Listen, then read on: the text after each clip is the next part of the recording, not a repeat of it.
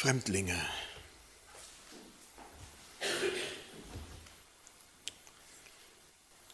Es waren vor, ja, vielleicht doch zwei Monate her, da habe ich einen Brief gekriegt, zugestellt gekriegt und da ging es gerade um dieses Thema, äh, dass es einen Tag dafür gibt, von den Kirchen auserkoren, um äh, über dieses Thema in den Gemeinden zu predigen. Das hat mir damals gerade nicht gepasst, weil ich mittendrin in anderen Themen war. Aber doch äh, haben wir uns dann entschlossen im Leitungskreis, dass ich das mal aufgreife, weil das Thema halt eben doch wichtig ist. Erinnerung der Fremden unter uns. Und in Europa, in Deutschland hat das natürlich noch äh, eine, äh, ja, eine Brisanz, die es vielleicht woanders nicht so hat. Insofern wurde dieser ein Teil des Gottesdienstes ausgearbeitet, nicht von mir, aber ich habe halt eben ein paar Bausteine daraus genommen und äh, das bekommt ihr heute. Flüchtlinge, die zu uns wollen, die gibt es aus allen verschiedenen Ländern und aus allen verschiedenen Gründen. Ähm, und ich denke, vieles davon kennen wir. Es sterben viele Flüchtlinge, die nach Deutschland wollen. Im Mittelmeer, das haben wir zur Genüge in den Nachrichten immer gehört. In 20 Jahren, in den letzten 20 Jahren, sind es 16.136 registrierte Tote gewesen. Und die äh, Zahl, die tatsächliche Zahl ist enorm viel größer und da weiß man nichts davon. Diese sind Menschen, die hier tatsächlich an Europas Stränden angespült wurden oder irgendwo aufgegabelt wurden oder es nach Deutschland geschafft und nach Europa geschafft haben und da gestorben sind und die irgendwo anonym in Griechenland, Frankreich, Italien, Portugal begraben sind, in Massengräbern. Es ist für mich erschreckend, dass es sowas gibt. Und doch ist das unsere europäische Realität. Ich denke, äh, das tut weh, wenn man sich das mal wirklich äh, im Mund zergehen lässt, was das bedeutet. Vor einigen Monaten war ich im Senegal für einige Tage und da habe ich auch von diesen Flüchtlingen gehört, die in kleinen Booten sich zusammenraffen, all Hab und Gut, was sie mitnehmen können, und das ist wenig, da drauf und bloß weg, in der Hoffnung, irgendwo anders Leben zu finden, was sie nicht da gefunden haben, wo sie herkommen. Oftmals aus Mali, aus, äh, was zurzeit komplett zerstritten ist und im Bürgerkrieg ausartet, oder aus den umgebenden Ländern oder aus Senegal selber. Im Schnitt sterben bei diesen Touren zwei Leute, die überhaupt erst auf, auf dem Boot schon sterben und gleich über Bord geworfen werden, die gar nirgendwo ankommen. Das ist so, weil die viel zu wenig Wasser haben, die brütende Hitze oder es kommt ein Sturm oder, oder, oder. Ja, und äh, sie schaffen es nicht. Für unsere Regierung sind diese Menschen lästig wir wollen sie nicht auf Hochdeutsch. Anders kann man es nicht sagen. Wir geben viel Geld aus, dass unsere Nachbarn für uns die Grenzen sichern und diese Leute nicht hier überhaupt erst auf deutschen Boden kommen. Wir haben auch extrem viele Gesetze, die uns davor schützen, dass diese Leute überhaupt zu uns kommen. Hier so ein bisschen eine Europakarte.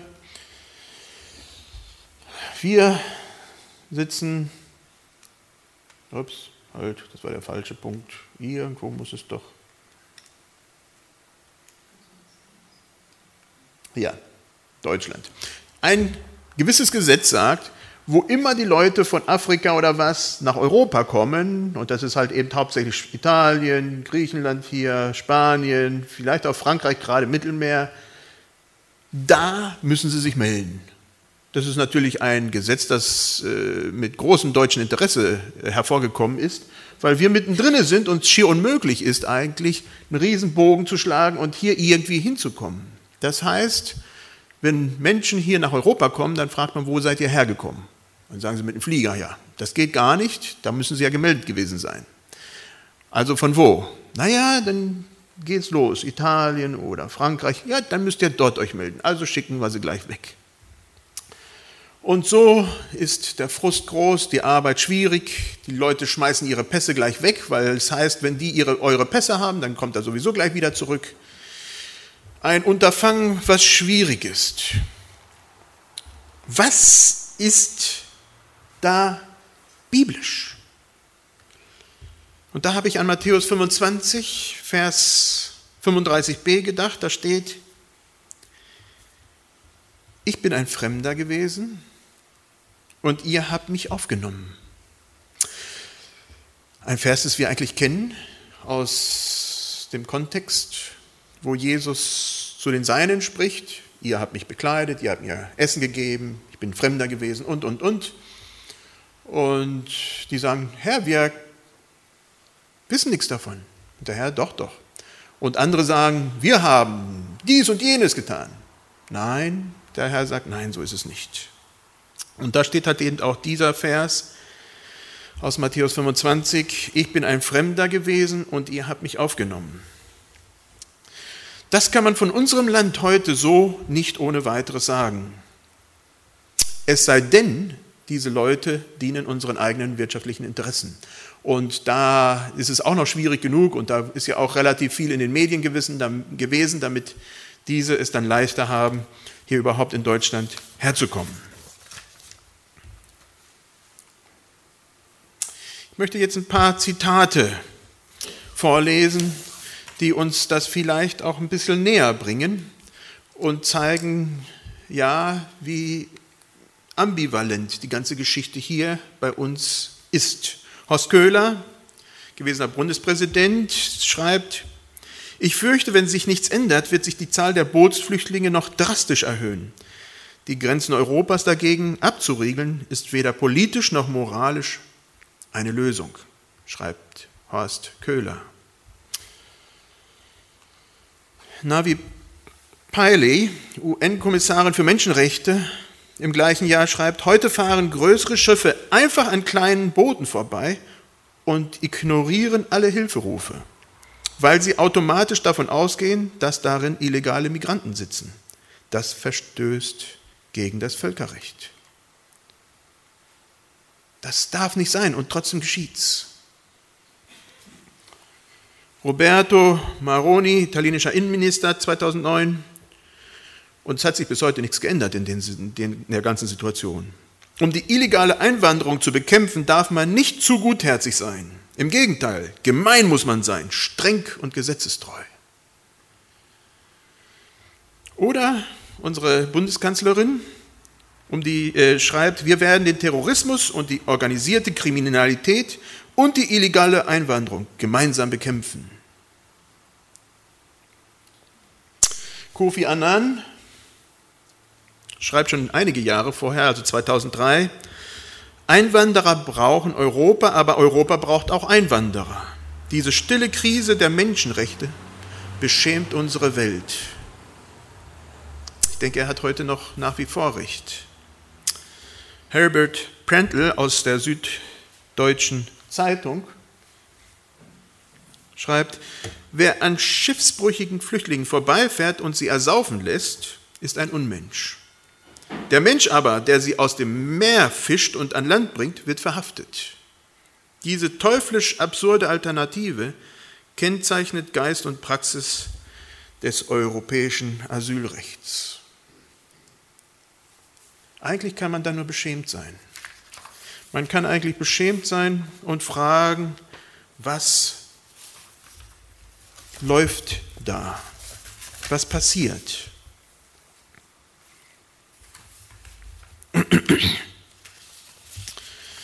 Gott ist ein Gott der Fremden. Ich denke, da gibt es kein Vorbei daran. Wie viele von uns sind Fremdlinge hier eigentlich. Und wir haben von Otto gehört, dass sie aus Russland gekommen sind. Ich denke, die wenigsten, die hier sitzen, sind irgendwo komplett sesshaft, ursprünghaft aus dieser Gegend. Klar, die gibt es auch, aber es sind nicht viele. Einige kommen aus Russland, ich komme aus Ecuador, meine Eltern aus Paraguay und so weiter und so fort. Andere kommen aus anderen Ländern. Ja, ich sehe Brasilien vorhanden, ich sehe Paraguay vorhanden, ich sehe verschiedene Leute vorhanden, aus verschiedenen Ecken oder selber aus Deutschland umhergetrieben von einer Ecke zur anderen. Das ist unsere Realität. Wie wurden wir aufgenommen? Also ich kann mich noch erinnern an meine Zeit und da gab es positive Erinnerungen oder gibt es positive Erinnerungen und es gibt natürlich auch ganz schreckliche Erinnerungen, ähm, wie ich hier in Deutschland aufgenommen wurde. Als junger Kerle von zehn Jahren alt, der kein Deutsch kannte, sondern nur mit Spanisch aufgewachsen war und der hier nicht unbedingt willkommen geheißen wurde. Ich war ja nicht deutsch.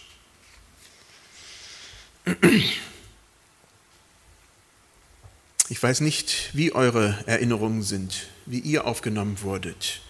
Aber es hat mich zurückgetrieben zu einem Bibeltext aus 5. Mose 10, die Verse 18 bis 19. Da steht, ups, da sind äh, da sind Bootsflüchtlinge, wie ganz, ganz viele jede Woche abstoßen aus Afrika, äh, tagelang irgendwo rumschwirren. Ja. Gott ist ein Gott der Fremden. Und da steht in diesem äh, Text aus 5. Mose, er schafft Recht, also Gott schafft Recht den Waisen und Witwen und hat die Fremdlinge lieb dass er ihnen Speise und Kleider gibt. Darum sollt ihr auch die Fremdlinge lieben, denn ihr seid auch Fremdlinge gewesen in Ägyptenland. Trifft dieses Gebot heute noch zu? Trifft es auch auf uns zu? Trifft es auch auf die zu, die aus welchen Gründen auch immer, oftmals aus wirtschaftlichen Gründen, hier nach Europa wollen? Weil sie keine Zukunft da sehen, wo sie sind? Ich denke, wir kommen nicht drum herum zu sagen, wir können vielleicht da argumentieren, dass vielleicht doch nicht ganz so zutrifft, aber doch steht hier, Gott ist es, der ein Gott der Fremdlinge ist. Es geht nicht um uns. Es ist Gott derjenige, der Interesse hat. Und Gott ist es, der auf das Leiden dieser Menschen schaut sind nicht wir. Gott ist ein Gott der Flüchtlinge.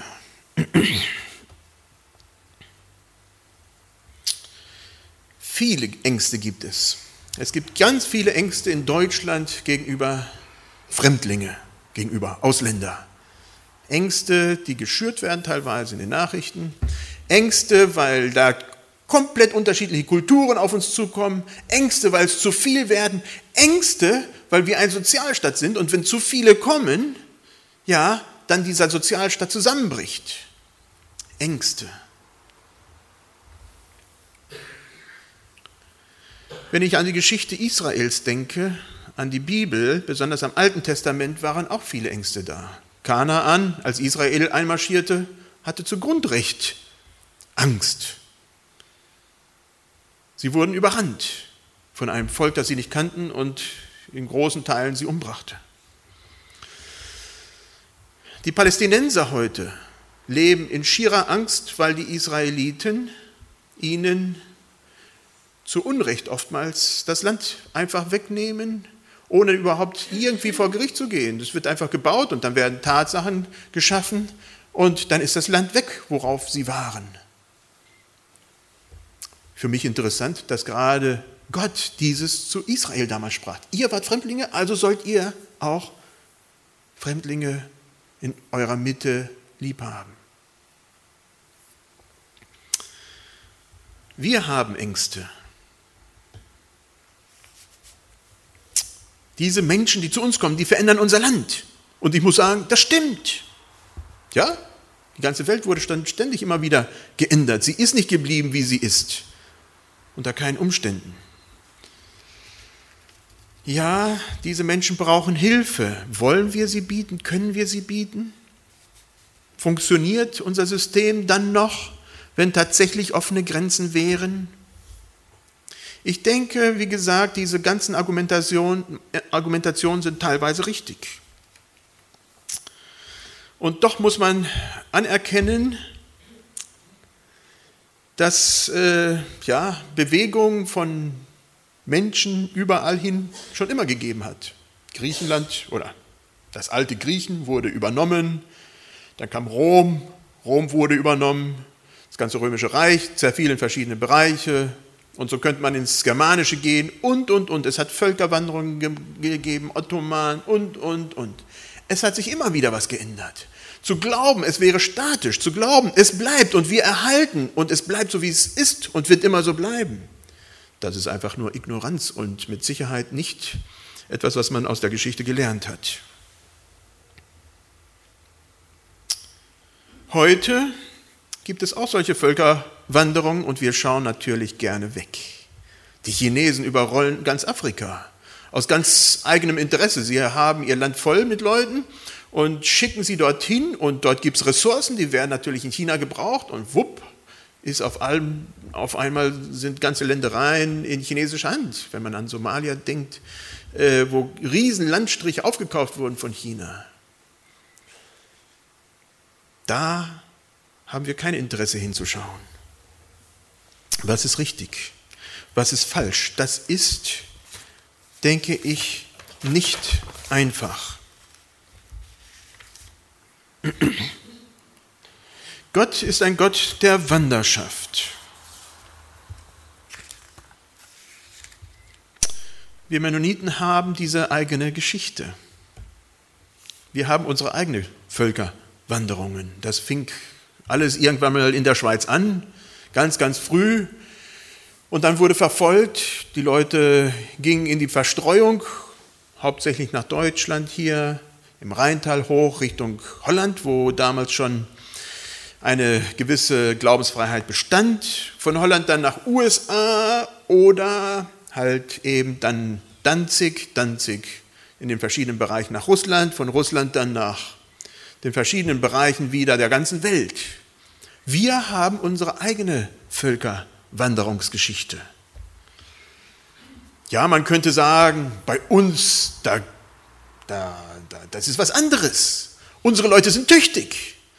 Die haben überall, wo sie hingepflanzt wurden, tolle Sachen gemacht. Die haben aus dem Nichts, aus dem Chaco-Busch, äh, haben die was Tolles gemacht, sind reiche Leute geworden.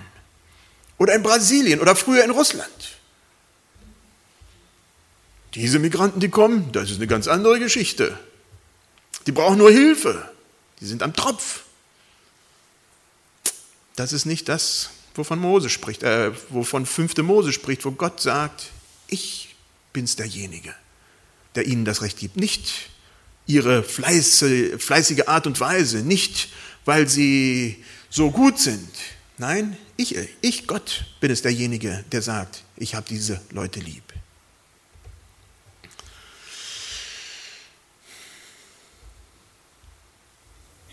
Unser Staat macht bei den Menschenrechten, gerade in dem Bereich, die Augen relativ stark zu.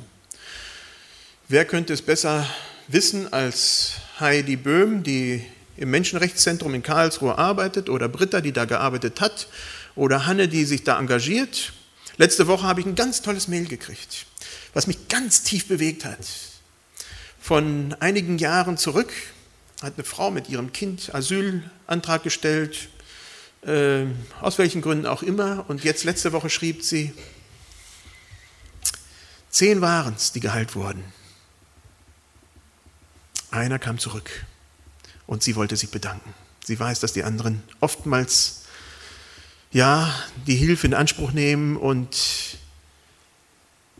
nicht sich bedanken, nicht zurückkommen. Und das habe ich weitergeleitet an Britta, die war damals da im Büro und hat das gemacht.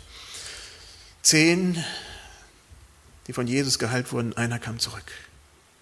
Welch ein schönes Bild. Von jemand, der Hilfe gefunden hat, wo in ihrem Land ja Tod gewartet hätte. Einige hier in unserer Gemeinde engagieren sich in der Flüchtlingsarbeit. Es ist keine leichte Arbeit, die macht auch nicht unbedingt viel Spaß. Sie ist oftmals schwer, man muss mit verschiedenen Kulturen sich tatsächlich rumschlagen, mit verschiedenen Verständnissen. Ja, es ist schwer. Und doch, denke ich, haben wir biblisch diesen Auftrag. Wir sollen sie willkommen heißen. Ich habe vor einem Monat mich mit einem Mosambikaner getroffen, der vom, in der Zeit des Kalten Krieges von Mosambik nach, zur DDR damals gekommen ist. Und dann, als äh, das Ganze zusammenbrach, die, die DDR, dann sind die meisten zurückgeschickt worden. Er war verheiratet mit einer Deutschen, oder er heiratete damals mit einer deutschen Frau und konnte bleiben. Vorher durften sie ja gar nicht heiraten, als es noch geschlossen war, aber gerade in der Umschwungszeit, da ging das. Aber dann kam der Rechtsradikalismus, er ist dann hierher gekommen und er sagte, hier in Karlsruhe bin ich das erste Mal in ein Haus eines weißen deutschen Ehepaares hineingekommen. Muss man sich mal vorstellen, das muss man sich mal auf der Zunge zergehen lassen. Diese Menschen kommen in unsere Nachbarschaften und sie haben überhaupt gar keine Ahnung, wie wir leben. Sie werden von uns hermetisch auf Armeslänge weggehalten. Das ist die Realität auch in Deutschland. Ich lese zum Abschluss nochmal diesen Text. Da steht, er, Gott, schafft Recht den Waisen und Witwen und hat die Fremdlinge lieb, dass er ihnen Speise und Kleider gibt. Darum sollt ihr auch die Fremdlinge lieben, denn ihr seid auch Fremdlinge gewesen in, Deutsch, äh, in Ägyptenland. Vielleicht zwei Anmerkungen, was können wir tun? Und das gebe ich euch mit. Ich denke, zwei Sachen können wir tun. Und das ist dann schon sehr viel. Das eine, wir können tatsächlich immer wieder auch an unsere Abgeordnete schreiben und sagen, hey, da gibt es einen Zustand, den akzeptieren wir nicht und wir sind es diejenigen, die euch wählen. Merkt euch das. Das können wir durchaus immer wieder tun. Die zweite Sache ist, wir können natürlich vor unserer Haustür anfangen und gucken, wo sind Menschen, die Angst haben, weil sie nicht wissen, wie man hier lebt. Sie sind unsicher. Sie sind in einem fremden Land. Da können wir schon auch mal einladen und ins Gespräch kommen und gucken und ihnen diese, ja, dieses Willkommensein dargeben. Nur so allein werden sie überhaupt das Evangelium kennenlernen. Diese Menschen kommen oftmals aus Gegenden, wo sie nie was von Gott gehört haben. Und sie haben hier die Möglichkeit. Und wir haben auch die Möglichkeit, dieses dann zu nutzen und ihnen etwas von unserem Glauben darzubringen von dem, was unsere Gesellschaft ausmacht, von dem, was unser Gesetz ausmacht. Ich denke, da haben wir ein großes, große Möglichkeiten. Und das wünsche ich mir, dass wir das wirklich mehr und mehr auch realisieren. Wollen wir noch beten?